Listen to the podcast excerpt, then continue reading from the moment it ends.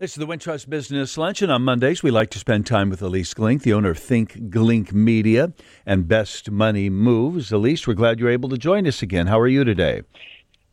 Uh, things are good, John. You? Uh, good. And you watched the Super Bowl over the Oh. weekend? I did. It was a very exciting finish, and um, I really enjoyed watching Taylor Swift down in one. You really enjoyed watching Taylor Swift. What? Down in, did you see her? She took a glass of beer or Oh. something, and she and her girlfriends all did the down in one. I didn't know that's what it's called, but I did, and I didn't see it, but I heard because that was after the game. Once, um, I know it's not polite to eat and run, but the way this is the Super Bowl parties I go to and have hosted in the past. When the game is over, everybody goes, "Thank you." They're out the door. I mean, they are out the door because they've already been there for four hours. You can't eat or drink anything more. It's time to go home. So that was so I missed that, but uh, yeah, she, uh, the over under. I was kind of keeping a a, a non scientific count on cutaways to her in the game on the on the bracket that I was in or the little betting page was six and a half, and I'm pretty sure I saw her over six and a half times. Um, you know, separate cutaways. What is a half? I wonder what the half uh, time view of Taylor Swift is. But um, I'll tell you, I'm here in San Francisco this week, and so yesterday the uh, San Francisco government closed down the area that I'm actually staying in with my son. Uh, 16th Street to 24th Street off of Mission was considered ground central, and I was a block away from that. So we left our Super Bowl party halfway through and came back so that we would get in before all of the streets around the neighborhood got shut down. Were they doing that in anticipation of San Francisco maybe winning and then there'd be a celebration? I don't suppose there was a need for everybody heading out into the streets after the game this time. Well, you know what? It's interesting, John. I mean, think about when uh, people lose big sporting events, they seem to get even wilder than when they win. But I will tell you that around the whole neighborhood that we're staying in, there were fireworks going off. Uh, people were partying and having a good time. And I think they were just thrilled to be in the Super Bowl after all these years. That's what my wife said to me at the towards the end of the game. She said, "You know, as tragic as this loss is going to be for one of these teams and coaches, they're in the Super Bowl." So let's not feel too sorry for anybody here. Let's talk about the housing shortage that you say is going to be with us for a while. I guess I'm not surprised, but what are you looking at, Ilyce? Well, the National Housing Council has uh, continued to hammer home this idea that we are somewhere between three and five million units short in this country. Uh, that's echoed by research from the National Association of Realtors and the mortgage bankers, and you know basically the whole housing industry. And what the National Housing Council has said is that it took us 15 or 17 years to get into this situation, starting all the way back in 2008 and 2009 when we had the housing crisis. And for many, many years, you know, we talked about this. There literally were way too many houses and not enough buyers, even though interest rates were down at 3% or even below. Now, this, the whole thing is flipped, and we've got higher interest rates, higher demand, much higher prices, and a real shortage that could also take 15 years for us to work our way out of. And so they really are just talking about how the shortage of housing, both in renting and in buying, you know, to own, um, how it's really affecting prices for people. You mentioned that the housing stock took 12 years to get in this hole. It's not going to suddenly build itself back up overnight. So even though interest rates have dropped, we're going to see, I guess, pretty steady home prices. Is that the read on that, Ilyce? What low interest rates do for home builders is it helps them get over the hump a little bit of high land costs and high cost of actually building. You know, we don't have enough people in the construction industry, right? And we've talked about this. So if you don't have people who can build and know how to build houses, and it's very hard to get financing for that, you know, you're never going to get enough new housing built. So we have to find a way to um, figure out how to how, how work our way through where you can buy the land that's needed, or uh, you know, put those parcels together for a city in city kind of a situation, and then bring in the financing that allow builders to do something. And then you're fighting the NIMBY, not in my backyard mentality, which in San Francisco, where I am today, is sort of interesting, where there, there's a real we don't want building going on here. And you could argue that the whole Bay Area is probably eh, by itself a half a million to a million units short. And so you see things like the homelessness increasing here dramatically, like it is in Chicago and other places, but here because there really aren't enough homes for people to live in, even renters that are affordable, that are anywhere near where the jobs are. And so people end up living on the street or in their cars, um, and it overwhelms city systems. And so we have to find ways to really impact this housing shortage because it bleeds into so much else uh, of the way that we live and we work. I'm seeing, um, according to Redfin, that the average rent is nineteen hundred sixty-four dollars a month, up one point one percent year over to year. So in January, you paid one thousand nine hundred sixty-four dollars a month on rent, right? Well, that's the median asking rent. So uh, that's flattened out a bit, right? It jumped up dramatically during the pandemic because people wanted to leave where they were and they wanted to get to other places. That sounds like a lot to me, um, as it is, Ilyce. Nineteen hundred bucks. Yeah. Is that not a lot? I mean, well, I... it is. No, no, it's huge, and it's unaffordable for a huge amount, amount of people. I, I think that's the important part. Is that the median income cannot afford the median asking rent in the U.S. in almost any major metropolitan area. Mm. So you're right. It's a lot, and it's getting higher every single year, and that's problematic. Talk to me about tax season. I know you were looking a little bit about uh, people who move to save on their taxes. Is that right? It is. So one of the reasons people leave the state of Illinois is, is the taxes, right? We've high property taxes relative to some places we, you know, charge a state income tax. And you would think that when you've got enough money, like you're the second or third richest person in the world, it wouldn't matter. But the numbers just get so much bigger. So last year, Bezos, uh, Jeff Bezos, Amazon, uh, announced on Instagram that he was leaving Seattle after 30 years to move to Miami to be near his parents. But was that really the reason? Couldn't his parents have moved to where he was as opposed? I mean, he probably had an extra house or two for them.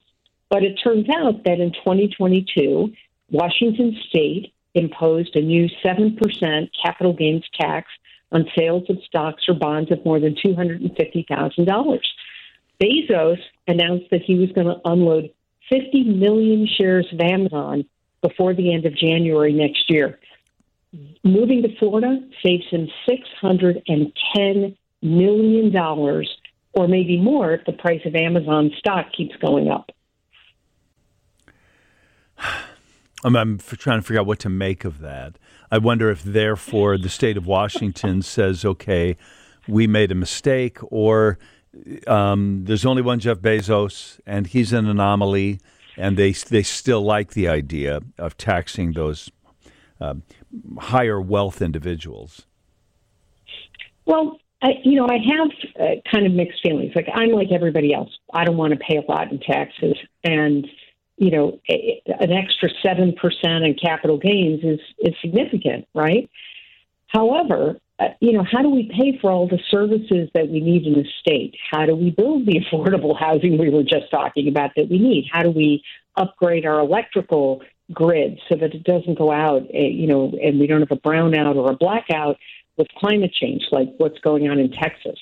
How do we pay for the road repairs that we need so we're not driving through potholes all the time? Like, there's just things that the state needs to pay for, and those costs are getting more expensive too. And so it's a real conundrum how we pay for the world that we want to live in um, and still manage to keep as much as we can of the money we've worked hard to earn. But I'm just amazed that somebody worth billions, I mean, hundreds of billions of dollars would move to save 600 million. That just you know, maybe he was moving to be near his mom after all. Well, maybe that's know. and maybe that says something about the wisdom of Florida's taxes, or maybe if you if you have so much money you can pay six hundred million in taxes, then you obviously have several billion still left. Uh, but uh, boy, six hundred million is a lot of money. Uh, talk to me about this. Men and women hold different jobs. there was a graph that came out that showed what the gender is specific to certain industries or jobs in the workforce. Talk about that. Yeah, so it's interesting. So women overall represent about 47% of the workforce. Men are about 53%. The jobs that have the highest share of female workers, I don't think this will surprise anybody listening.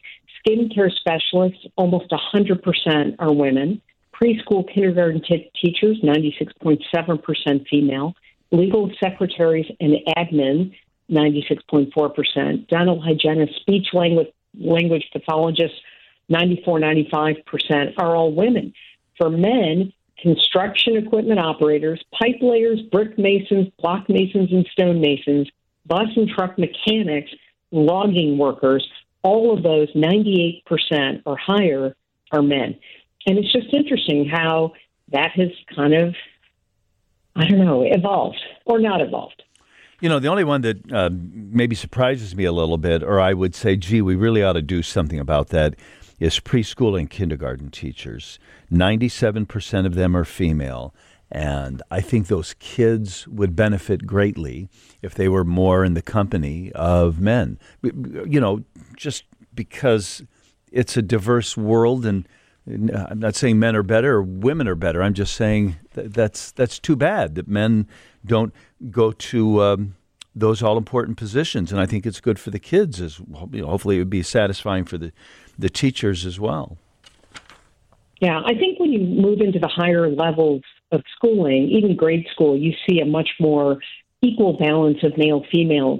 women are still a higher ratio for teachers, but as you move older and older into, you know, students get older and older, so uh, grade school, grammar school, um, into high school, and then college, it evens out uh, much more dramatically. And then I think it flips over and men take over and become in college and graduate school uh, more male professors than female, although it's still relatively equal. But yes, in the lower ages, it would be great if we had more male kindergarten teachers and preschool teachers, and um, it's unfortunate that we don't. One last category that was interesting is uh, jobs that, in fact, reflect the overall workforce. So, if it's 47% female and 53% men, what industries have 47% of the employees are female and 53% are men? You've got that list too, right? Yeah, project management specialist, which is great, especially in the technology world. That's a high paying job. Actors, pretty equally split, male, female. Food service managers, management analysts. And here's that thing you were asking about post secondary school teachers.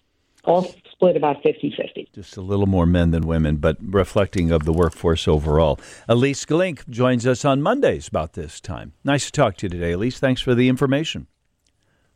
Sounds good, John. You bet. On the Wintrust Business Lunch, we're talking to Jim Dallke, the national editor at American Inno. Thanks for joining us again, Jim. How are you today? Hey, John, doing great. Thanks for having me. It seems to be mandatory when you put a guest on the radio today. You say, Well, did you watch the game? Because that's just kind of a chatty thing, and I'd hate for you to have a wonderful story and then me miss it. So, do you have anything for me? you know, I did watch the game. Uh, you know, it was. Uh, I'm caught up in the of it all. I, I love it. I think she's she's great for football. I'm a big football fan. Uh, was thrilled to to kind of follow along with the storyline. And uh, hey, we got we got a good football game last night. So you guys have a story that says the Super Bowl and Ash Wednesday fall on the same week for the first time since 2008. Uh, why is that of note to you all today? Well, that's of note because we have a, a startup in Chicago. Uh, it's a it's a religious startup. It's a, it's a Catholic app, uh, meditation, prayer. Um, the startup is called Hallow, and it actually uh, had a Super Bowl ad that ran last night. So uh, it's not every year that we have a Chicago startup, you know, paying the big bucks to take uh, part in the Super Bowl and have a, a commercial during the big game. But that's exactly what Hallow did. Um, uh, they had a, a, a partnership with Mark Wahlberg, so he was their front man for their 30 second ad that ran during the Super Bowl last night. Uh, 30 second ads going for you know, around $7 million. They uh, likely paid less than that. They were airing in just 14 major markets, so that included Chicago. So they weren't a, a totally national ad, but still, certainly that's a big chunk of change for a venture backed startup. But this is a company that just last year raised a $50 million uh, venture funding round. So they clearly earmarked some of that money for a big marketing swing here at the Super Bowl. Um, Hallow, you know, has been downloaded 10 million times even before uh, it uh, hit the big stage last night. So certainly, I know they've really taken off, and uh, they say they're the number one Catholic app in the world now with their app that offers some audio guided prayers, sleep meditations, Bible readings, things like that. So uh, certainly interesting that uh, you know a Chicago startup is taking a big swing like that for the Super Bowl. I didn't see that ad. That wasn't the Jesus ad, right? No, that was not. So this ad that they ran last night was kind of centered around Mark Wahlberg. Uh, you know, kind of encouraging folks to use the Hallow app. I'm reading from your story here. When we found the Super Bowl was going to fall on the same Sunday before Ash Wednesday, we were thrilled. Um, folks who might otherwise have encountered the prayer will use the app, uh, said Alex Jones, co founder and CEO of Hallow. um, when I saw Alex Jones there, the name kind of jumps out, doesn't it? Different Alex Jones. Uh, the idea. Yeah, different yeah, different Alex Jones, but um, yeah, you know, we've had a chance to, to connect with those guys, and um, you know, they really feel like they've they've plugged into something. You know, this app is, is similar, you know, uh, to to the Calm app or the Headspace yeah, app, but yeah. it's really kind of religious focused. Bracketology brings fantasy sports to reality television. What's this story? Yeah, another new consumer startup here in Chicago that we've have been tracking. They just launched uh, in, in January. Bracketology is basically a fantasy football app for reality TV. They've created kind of this fantasy app that you can uh, play in conjunction with reality TV shows as they're airing. And so The Bachelor was one that uh, that that works with their app. And basically, what you can do with the Bracketology app is you know play with strangers or play with friends, and um, you know within the app you can uh, you know guess of which contestants are going to be eliminated next or who's going to make it to the end, and you kind of gamify the whole reality TV experience. Sounds kind of funny, but uh, you know with the launch uh, of the Bachelor premiere uh, earlier this year, they saw about twenty five thousand downloads and really skyrocketed up the iPhone App Store charts. So some really nice momentum for uh, this startup that's taking a pretty interesting approach to people's rabid obsession with reality TV. If you win on that bracket, do you get money? Is there a prize for this, or is it just a way to interact?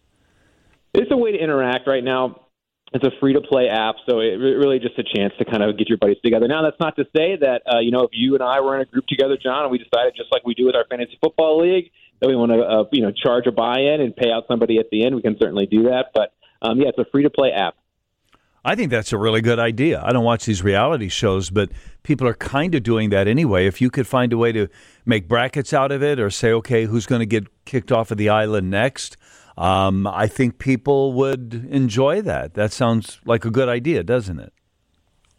I think so too. And it, it, it's it's a companion to to you know these shows that are already super popular, and you know it's not just The Bachelor. I mean, Netflix has any number of similar type reality TV that you can plug into, and they develop these rabid fan bases, which you find actually with another Chicago startup called Cameo. You know, lots of uh, people who, run on these shows and perform on these shows uh, end up going on Cameo, charging people a couple bucks for celebrity shout outs.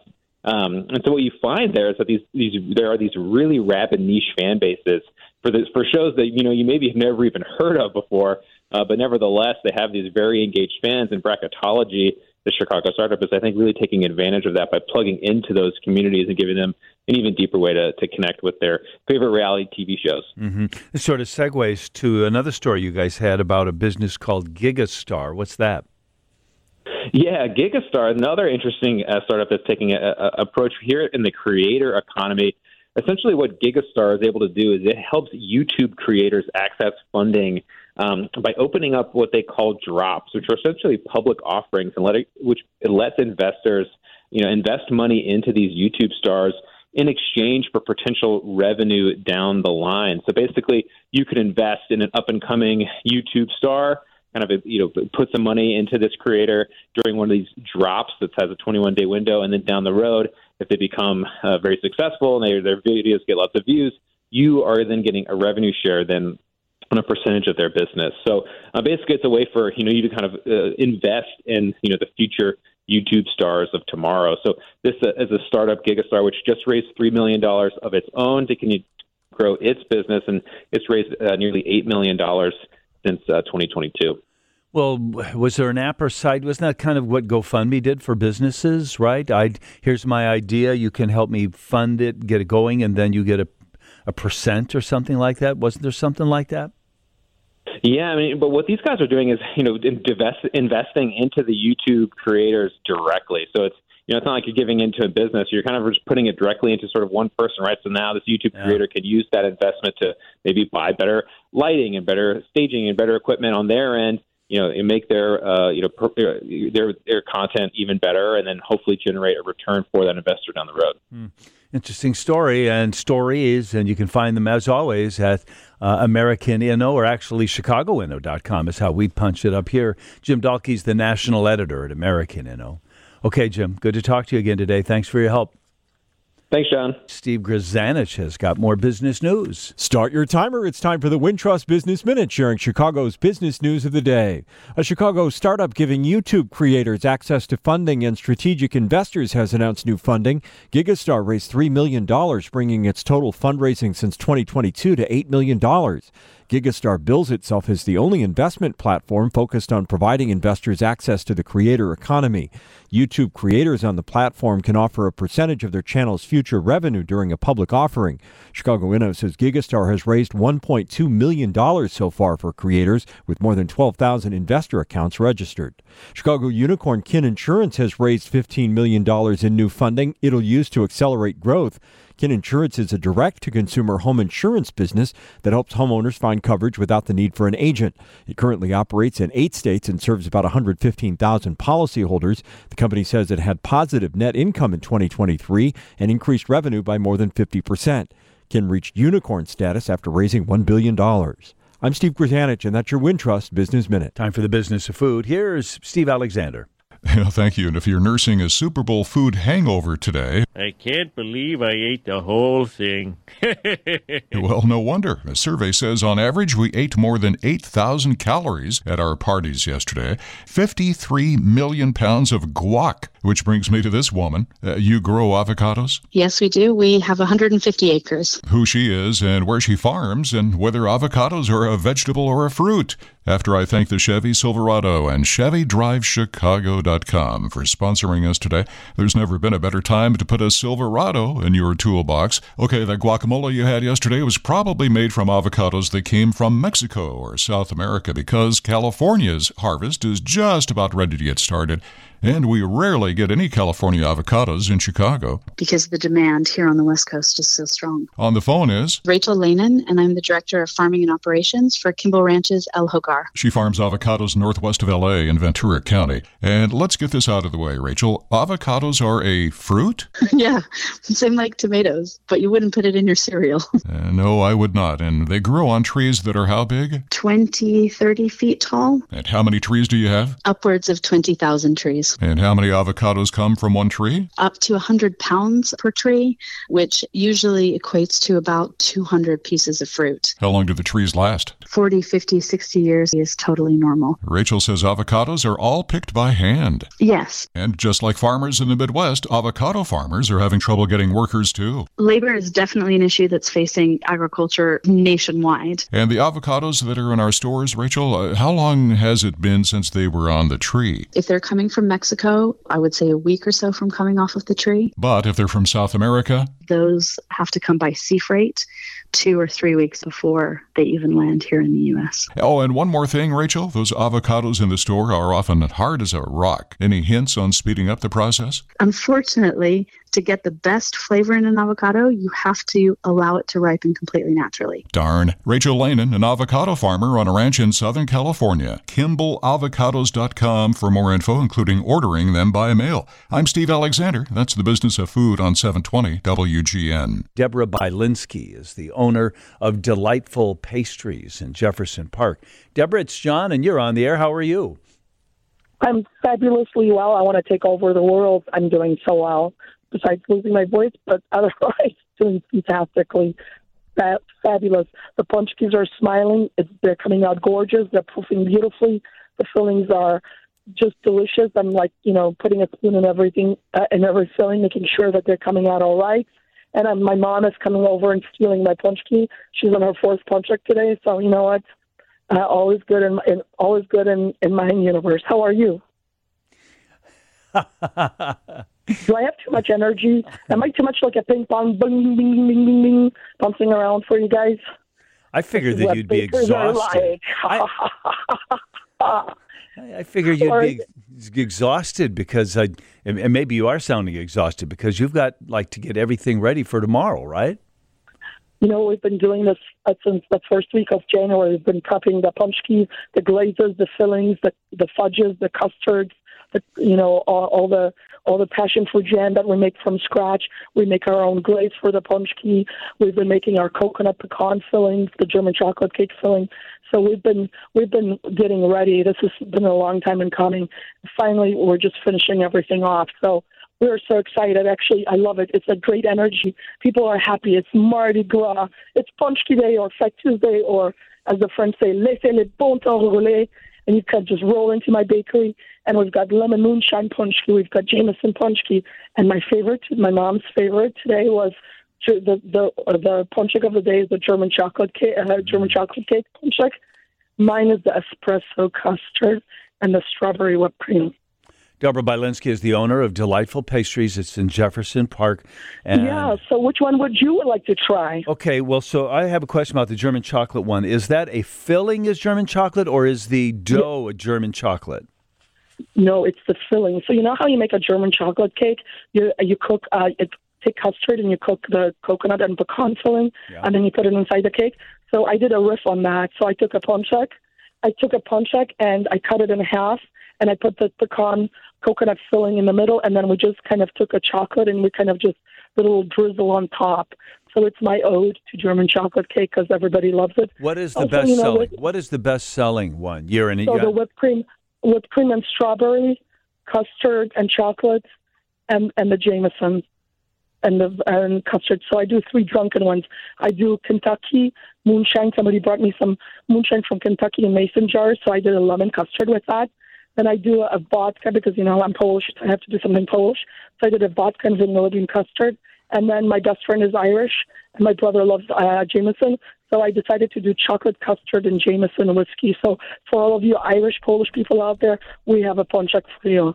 you've, so- you've got about forty thousand of them. You think you're going to sell over the next few days? Oh, Listen, so it's over the whole week. Like for today, we had about three and a half thousand uh, on order for today. Uh, I for tomorrow we had seven thousand on order, but I stopped counting after a while because I just couldn't keep up with the orders. So uh, we we ha- but there's a ton of people walking in. So you know, besides just what we have on order, we have to make additional items for sale in the store. So we have to have thousands and thousands of pączki ready because you know we've already um, we've already done at least uh, seven or eight thousand pączkis Mm. in the store in the storefront today at least. So you know it's that entire week of Mardi Gras. Like we're open for Super Bowl Sunday, and so people were ordering. You know, their the guys that were had their you know in the man caves watching the Super Bowl with Yeah. their drunken pączki. Okay. So a lot of people had parties, so- and that's so- how you know. The pączki is a, uh, a Polish uh, pastry, not a donut. It's denser, as I understand it. But do So- they do they celebrate or or sell pączkis in other cities in America, or is this a Chicago phenomenon? It's a Chicago phenomenon. We only have Pączki Day in, in in Chicago. The other cities have uh, Tuesday or Mardi Gras. You know, I feel that you know what in Chicago we've kind of like we have uh, we're we're Chicagoans. We've kind of added the Polish culture to Amer- to the Chicago culture. Sure. We've kind of embraced it, and we're very proud of it. And I think it makes us stand out because when people come from other cities, they're like, "Oh, we've never heard of a Pączki Day." So it makes us very proud to be very different and to embrace, you know, the the, the ethnicities that live and make Chicago an amazing city. You know. So do I, I presume some of the other bakeries in town do pączkis as well? Yeah, the fake ones, yes, they make donuts all year long, and then on and then they change the name, and on on Pączki Day, they just call their donut a pączek. And I'm going to tell you what the difference is. Okay. When you make a donut, hmm. you make it for the filling. The, the the dough flattens out, and the dough is made out of water, yeast, salt, flour, a little bit of sugar, maybe some flavors. But a pączki dough is made with butter, milk, rum, vanilla bean, orange oil, lemon oil. Uh, it's eggs, egg yolks. Those things are not found in donuts. Polish people eat pączki dough for the dough, not for the filling. It's the opposite. When you when you when you break into our pączki, you can smell the delicious lemon oil, orange oil. When you bite into it, the dough doesn't collapse; it rises back up again. So you know, also we use delicious. You know, we use Belgian chocolate in our custard and our Jameson uh, pączki. Uh, we use Belgian uh, bittersweet Belgian chocolate. Uh, for example, in our um, in our vanilla bean uh, uh, custard, we use vanilla beans from Nielsen Massey Vanilla. It's an amazing vanilla bean company here in in uh, Waukegan. I don't get paid to say anything like that, but they're just doing an amazing job. Yeah. Uh, for example, our raspberry preserves have no starch, cornstarch in them. They're pectin based. It's a wonderful company here in Chicago that makes it for us. Our plum butter comes straight from Poland and it's nice and tart and just delicious. So, you know what? Uh, we make our own passion fruit jelly uh, filling. All the custards we make from scratch. So, you know, when you say uh, what what makes a plum shake, it's like really it's made from scratch. It's not out of a bag. All the fillings are really interesting and fun. And our whipped cream and strawberry, it's the real whipped cream. You know mm. what the mm. Germans called Schlager? You know that whipped cream, that thick cream. That's what we've got on our punch and people are like, "Oh my god, it tastes so delicious." Listen, I had somebody in my baking class on Saturday. She was orgasming. I thought she was having an epileptic fit, and she was because she was banging on the table and she was like uh, bringing up her foot up and down. I'm like, I'm like, oh my god, Janet. She's like, "Oh my god, it's so good." I said, "You know, I should have videotaped this because it was." I, I was laughing so hard, I literally started choking up. We had tears coming out of her eyes Dobra, because she loved it so much. Dobra Bielinski so is the owner of Delightful Pastries in Jefferson Park. You can order them yes. online, or do I call Deborah? How do I get them? You, you know, so you know what? You just come and walk in. Okay. At this point in time, we're only doing walk-ins. Okay. You know the the the time for placing orders is past, but you can come in today because it's nice and quiet. Tomorrow it's going to be a little bit crazy. But you know the great thing about our bakery, no. we make them we make punch tea all year long. We just don't make them for we don't unlike other places only make she them for again.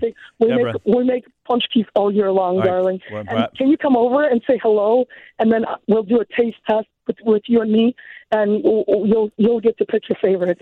Actually, after the okay. show, I am heading north today. So if it is uh, humanly possible, I'm going to swing I'm by. Till, you, you, are I'm there. here till 10 o'clock at night. I believe that. I'm, I'm waiting to stop by. Deborah Bielinski is the owner of Delightful Pastries in Jefferson Park. The address is 5927 West Lawrence Avenue. What a delight. Congratulations on the success of the business. Have a great week. Thank you for letting me be my bouncy and happy self on your talk show. And I hope you come over and we'll have a cappuccino and we'll have some delicious pączki and you'll get to pick the favorite. And then you'll, you'll become mm. pączki famous. How's that? It's the easiest interview I've ever done. Okay, thank you. I will see you soon and have a great week. Again, delightfulpastries.com is their website.